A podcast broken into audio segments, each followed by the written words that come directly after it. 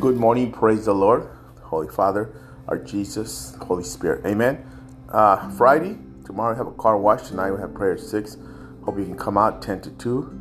Uh, reaching out is a ministry. It's not uh, just washing cars, but it's a ministry. So if you can make it, come on out. We have a great time in the Lord. Uh, to encourage you this morning, you can, man. Just get up. Just get up and, and stay strong.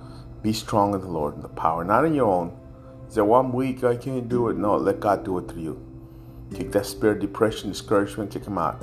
You got this, man. You got this. And this is what it says, Ephesians 6:12. For we are not fighting against flesh and blood enemies, but against evil rulers and authorities of the unseen world, against mighty powers in the dark world, and against evil spirits in the heavenly places. That's who we're fighting. That's exactly who we're fighting. We're not fighting people. Some of you think you're fighting your friends, your coworker, your spouse. That's not who we fight. We are fighting spirits in the unseen world.